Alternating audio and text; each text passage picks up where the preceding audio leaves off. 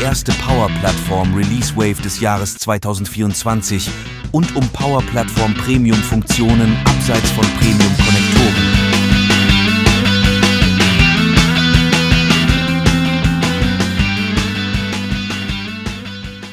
Ja, da sind wir ja, wieder. hallo zusammen. Ähm, diesmal haben wir uns ein ganz anderes Thema ausgesucht. Marvin, wo wollen wir denn heute mal drüber sprechen? Ja, wir haben uns äh, gedacht, wir reden heute mal über die Power-Plattform und äh, werden uns mal so ein bisschen an Managed Environments, ähm, Power-Plattform, was so in diesen Premium-Lizenzen sozusagen drin ist, ähm, mit beschäftigen, werden mal draufschauen und äh, ja, ich bin mal gespannt. Also alles, was abseits der Premium-Konnektoren mit einer Premium-Lizenzierung zur Verfügung steht. Sag mal, ähm, wenn ich mich da richtig erinnere, dann äh, waren das erstmal ziemlich, ziemlich teure Summary-E-Mails für Admins, oder? In den Managed Environments. Ja, ist äh, richtig. Also ganz am Anfang war nicht mehr drin, als äh, Managed Environments ver äh, veröffentlicht wurde. Ähm, da hat sich ein bisschen was getan.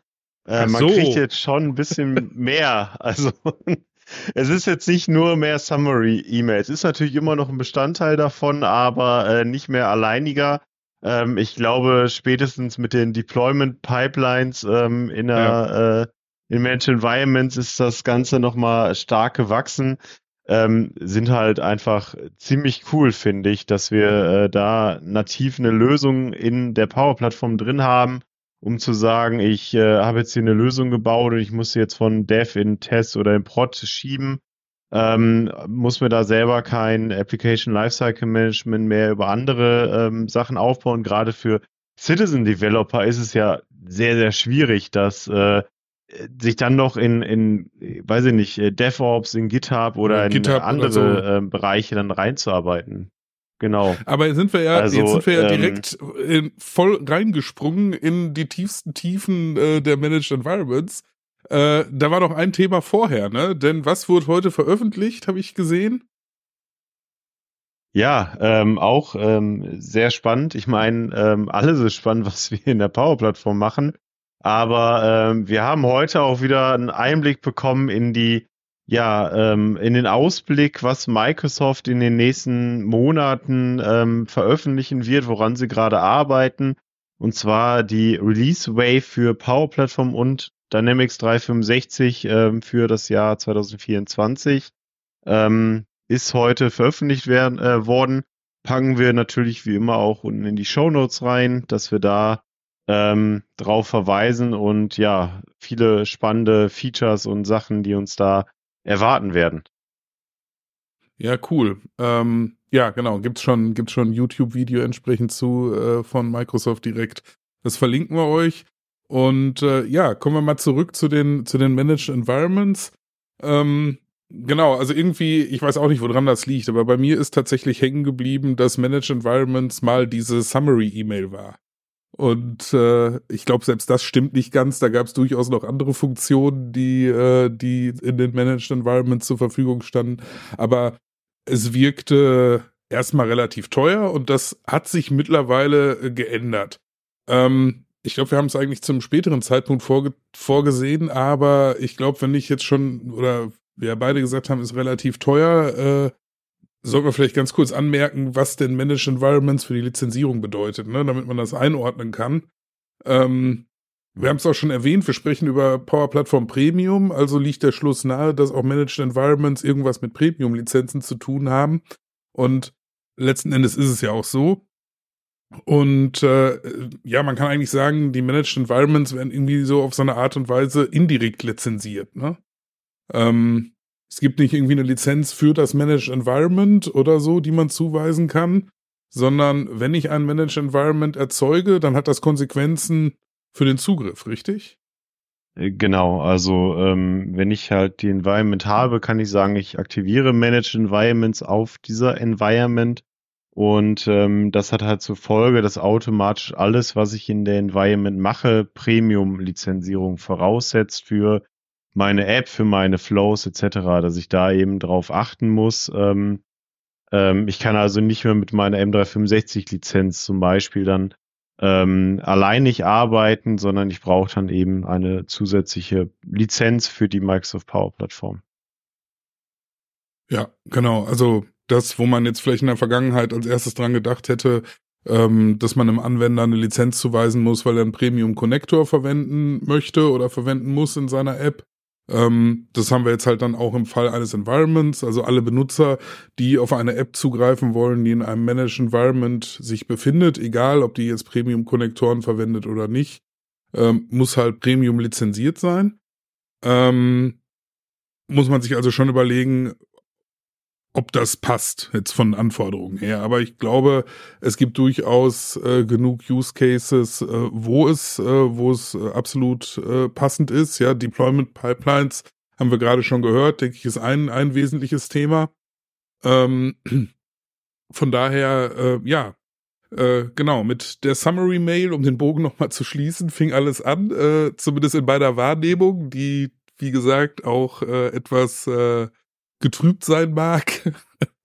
ähm, und äh, ja, äh, worum ging es in der Summary Mail? Ich glaube, das war im Wesentlichen ähm, so eine verbesserte äh, Nutzungsstatistik, ne? die ja auch zu dem Zeitpunkt generell im Power Platform Admin Center etwas äh, stiefmütterlich behandelt wurde, diese, diese Information. Die hat man dann auf dem Weg per E-Mail bekommen, richtig? Das war es, glaube ich, ne? Für, ja, genau. Also einfach Zusamm Zusammenfassung, was ist so in der letzten äh, Zeit in meiner Environment passiert, wie viele Apps wurden erstellt und so weiter, ähm, dass man da so ein bisschen auf den Laufenden geblieben ist ähm, und Insights eben bekommen hat aus seiner äh, Environment. Ja, und ja, ähm, Deployment Pipelines haben wir gerade schon angerissen. In der Vergangenheit war das ja so ein Thema, äh, wo es jetzt zum Beispiel über das äh, Center of Excellence Starter Kit äh, ähm, ja, ich sag mal, so ein, so ein Baukasten oder so Handreichungen, Anleitungen, einen Framework gab, um das eben ähm, nachzubauen, sag ich mal. Also nachzubauen ist eigentlich falsch von der Zeitform her, denn das gab es halt eher als die Deployment Pipelines äh, in, in der Power-Plattform. Aber bisher war halt der einzige Weg, äh, das eben über GitHub oder DevOps zu realisieren, was jetzt wahrscheinlich nicht wirklich eine Lösung war, wo jetzt Citizen Developer gesagt hätte, ach ja klar, äh, das richte ich mal eben ein, oder?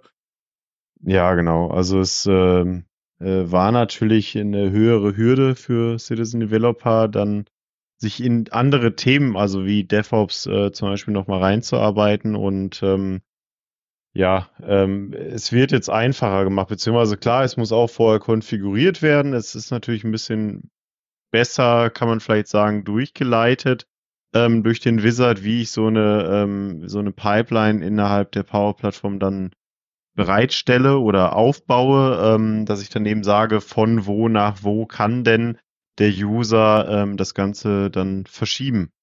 Und ähm, aber vielleicht, ähm, vielleicht machen wir einfach einmal einen Schritt zurück, äh, um vielleicht ganz knapp nochmal zu umreißen, was heißt denn jetzt hier eigentlich Deployment, Pipeline und äh, Application Lifecycle Management. Also ich glaube, darum geht's ja. Ne? Also es geht ja darum, wie, wie entwickeln wir professionell eine App in der Power-Plattform weiter, wenn die schon in Produktion gegangen ist. Und wie machen wir Qualitätssicherung etc. Und da ist ja das Schlagwort Application Lifecycle Management.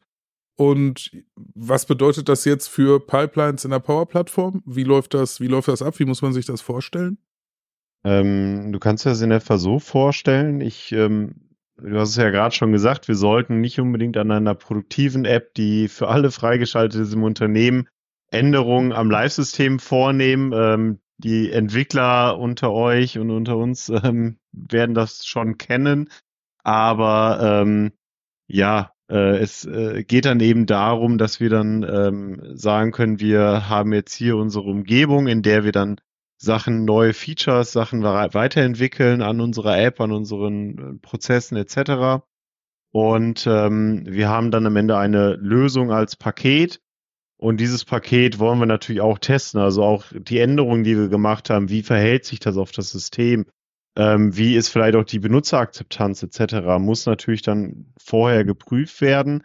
Und ähm, das kann man dann zum Beispiel machen, indem man einfach das Ganze auch nicht in die Produktive sofort schiebt, sondern in vorherige ähm, Environments bringt. Und normalerweise ist das ja immer mit einem Prozess verbunden, der es erfordert, dass wir die App zum Beispiel exportieren und importieren.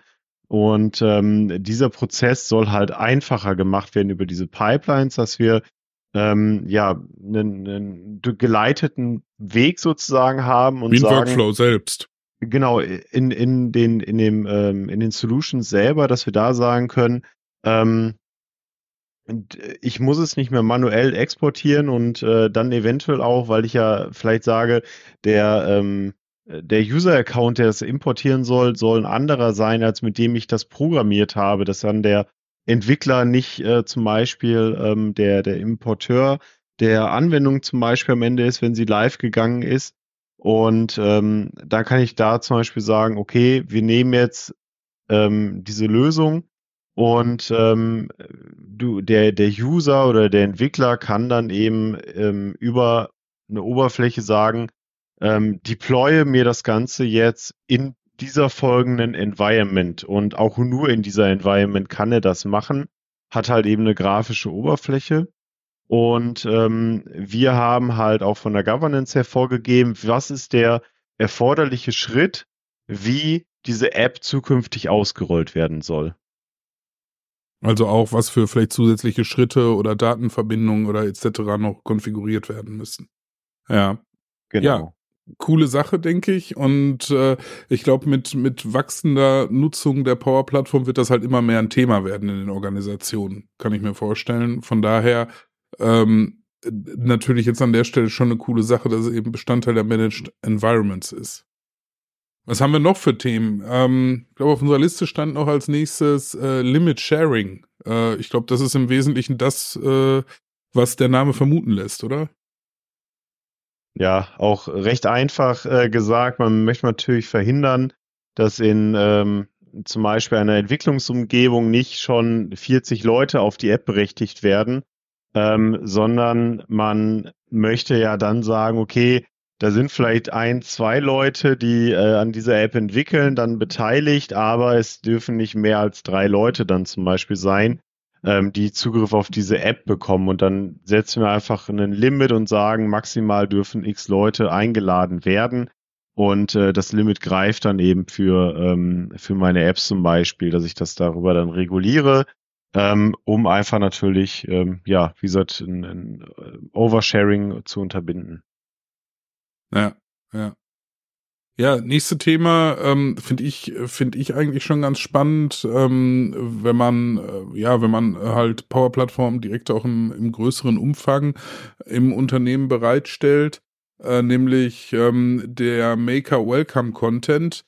So ein bisschen was in der Richtung ist ja auch im Center of Excellence Starter Kit mit dabei, dass man so die äh, ja die neuen Maker in der Power Plattform willkommen heißt. Da ist es halt per E-Mail gelöst ähm, hier ähm, ist es einfach die Möglichkeit, in einem Managed Environment äh, beim ersten Aufruf durch einen, äh, durch einen Benutzer so eine Willkommensseite anzuzeigen, die sich äh, per Markdown äh, konfigurieren lässt und äh, ja, vielleicht einfach ein paar Nutzungshinweise schon mal beinhaltet und Empfehlungen, wie man mit der Umgebung arbeiten soll. Ne?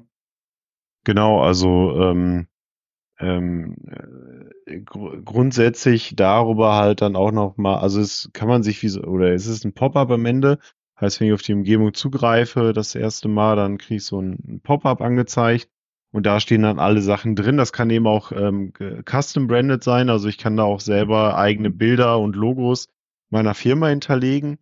Und mhm. ähm, dann das Coole ist natürlich, wenn ich gerade intern eine Community aufgebaut habe, kann ich halt sagen, hier, ähm, du bist neu dabei, ähm, dort findest du halt die Unterlagen im SharePoint zu den Themen, dort findest du unsere Teams-Community, die sich austauscht ähm, und kann halt Links und weitere Sachen da auch hinterlegen, ähm, dass die Leute halt auch abgeholt werden direkt in der äh, Anwendung selber. Also vielleicht wussten sie es vorher gar nicht, ähm, klicken dann da drauf, aber kriegen dann sofort den Hinweis, guck mal, ähm, hier gibt es auch viele Unterlagen, die hilfreich für deinen Start sein könnten. Ähm, die findest du alle zentral an der Stelle und das kann ich natürlich auch ähm, unterschiedlich dann äh, einstellen, ähm, dass ich da dann sage, ne, was, was sehe ich denn? für Abteilung X und Y äh, eventuell. Ja. ja, schick. Ähm, dann, wir haben es gerade ja schon gehört, dass für die Deployment Pipelines es natürlich eine Voraussetzung ist, dass man seine Power-Plattform ähm, ja, äh, Artefakte, also App beispielsweise, in, in eine Solution verpackt. Ähm, jetzt gibt's einen Solution Checker. Äh, klingt gut. Ich würde jetzt mal vermuten, der überprüft, was ich äh, mit meiner Solution mache, ne? Und ob die gewissen Standards entspricht.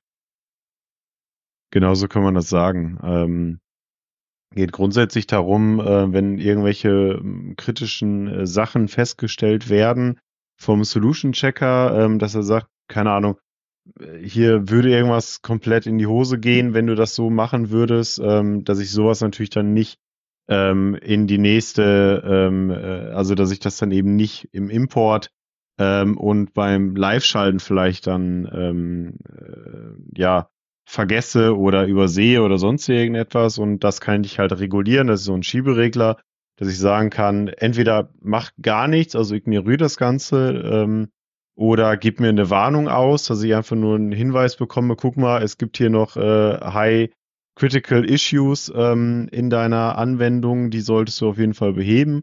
Oder ich kann halt auch sagen, blockiere das Ganze, also ich kann gar nicht importieren ähm, bis diese Fehler nicht behoben sind. Das ist natürlich dann auch ähm, hilfreich, dass wir dann eben ja sagen, wenn wir etwas angepasst haben, ähm, dann ähm, wird äh, das Ganze natürlich überprüft automatisch und äh, bewahrt uns vielleicht dann auch vor äh, Problemen, die auftreten können. Also vielleicht auch in so einer Vorstufe zu richtigen Application Lifecycle Management mit Deployment Pipelines. Also ich stelle mir das jetzt gerade so vor, wenn ich das halt manuell äh, meine Solution exportiere, dass ich dann halt schon gewarnt werde. Ne? Also wenn da was nicht stimmt potenziell. Also zumindest auf so einem automatischen Level, was sicherlich nicht alles abfangen kann, was man vielleicht in einem Test-Environment durch Anwender herausfindet, aber äh, ja, einem vielleicht dann schon mal vor den größten Fehlern bewahrt, ne? Hm, genau.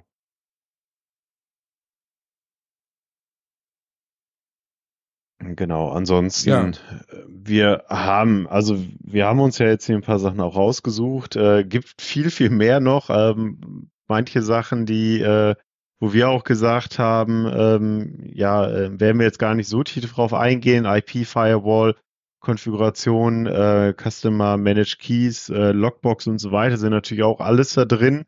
Ähm, kann man darüber auch alles nutzen. Ein spannender Teil, der jetzt aktuell in der Preview ist, finde ich zum Beispiel noch ähm, Catalog in äh, Power Platform, ähm, dass ich halt sagen kann, ich kann ähm, Komponenten und Templates eben mit ähm, anderen teilen, dass ich dann sagen kann, es äh, gibt eben einen Katalog von verschiedenen äh, Sachen. Und wenn ich halt so ein Standard-Design für meine App gebaut habe, so ein Template, ähm, dass dann schon von vornherein, keine Ahnung, die Farben, die Logos und so weiter da drin stimmen oder auch das das Layout vielleicht, ähm, kann ich halt darüber sagen, ich äh, teile das oder auch Komponenten. Also wenn ich einen, äh, weiß ich nicht, ähm, einen, einen, ähm, einen Navigationsbar oder sowas gebaut habe, möchte ich natürlich nicht, dass jeder im Unternehmen ähm, das immer von neu aufbauen muss oder sich das irgendwie woher rüber kopieren muss, sondern ich kann dann halt sagen, hier ist ein Katalog und da kann ich mir einfach das, was in meiner Firma schon existiert,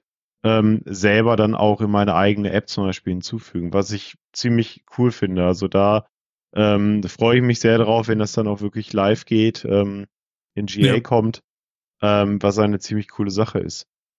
Ja, sehe ich, sehe ich auch so. Ich habe so ein, ehrlich gesagt, so ein bisschen den Eindruck, dass, ähm, dass so ein paar äh, ja, Funktionen, die jetzt in Managed Environments enthalten sind, äh, dass die vorher auf eine etwas andere Art und Weise versucht worden sind, in, im Center of Excellence gelöst zu werden. Ne? Also äh, es ist nicht genau das gleiche und man kann es auch immer noch, glaube ich, guten Gewissens mit dem Center of Excellence lösen, aber äh, ähm, da war ja auch so ein bisschen die Idee, ne? Ich baue eine Community auf, damit die Community sich austauschen kann zu, zu Standards und zu gelösten Problemen, damit halt nicht äh, drei Abteilungen das gleiche Problem dreimal auf unterschiedliche Art und Weise lösen, sondern im Idealfall voneinander äh, profitieren und äh, die Lösung wiederverwenden. Und in die Richtung geht das ja auch. Und es macht halt einfach absolut Sinn, wenn man es, äh, wenn man es eben so in der Organisation bereitstellt. Ne?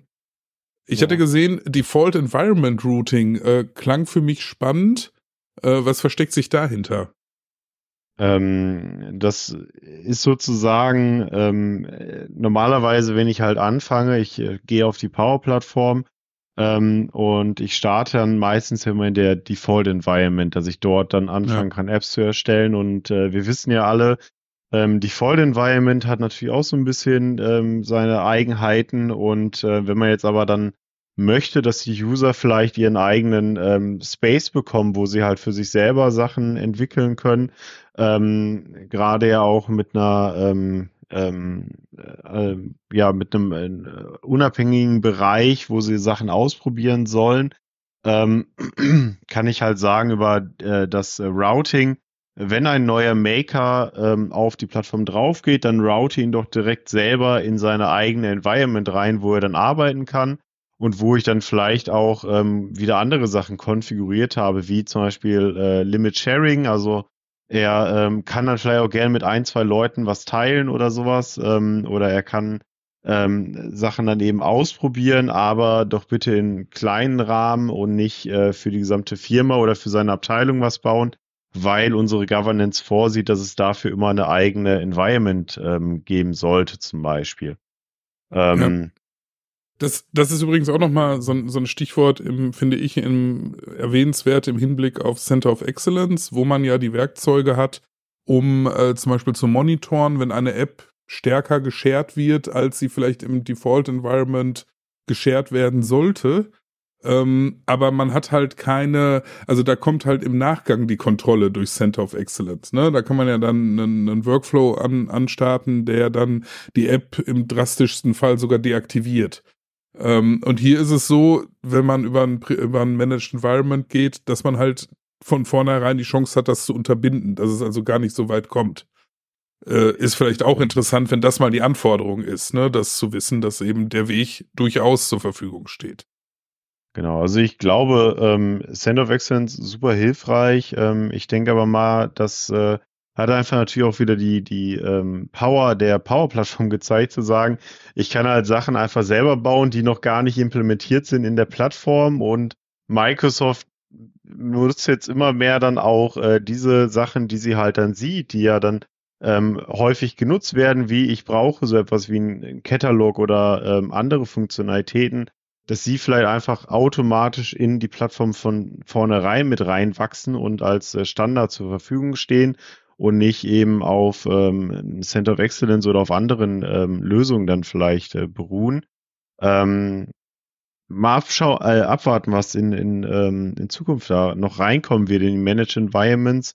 Ähm, ich meine, Copilot ist ja sowieso jetzt in aller Munde, äh, wird natürlich auch immer stärker werden. Haben wir jetzt auch mit äh, in der Preview ähm, App Description, dass äh, Copilot mir sozusagen eine App-Description schreibt, äh, was meine App denn zum Beispiel tut. Ja, ähm, ja, stark. Das wird halt auch in Zukunft dann sicherlich noch mehr werden, äh, dass wir da auch noch mehr äh, Möglichkeiten einfach sehen werden, die in Managed Environments dann zur Verfügung stehen. Ich finde, das ist ein Spitzenschlusswort. äh, ich fand es mal wieder mega spannend. Ähm, und ich glaube, wir werden auch noch äh, uns weiter in, äh, in, in weiteren Folgen nochmal mit ein bisschen mit Power Platform Premium beschäftigen, denn äh, ja, wie du ja schon gesagt hast, das war jetzt eigentlich auch, was Managed Environments anbelangt, nur ein bisschen an der Oberfläche kratzen. Ähm, aber ich glaube, äh, das zeigt schon, dass da ziemlich viel drinsteckt, eben deutlich mehr als äh, die Summary-E-Mail. Ich fand's spannend, hat Spaß gemacht. Vielen Dank fürs Zuhören. Bis zum nächsten Mal. Danke, bis zum nächsten Mal. Ciao.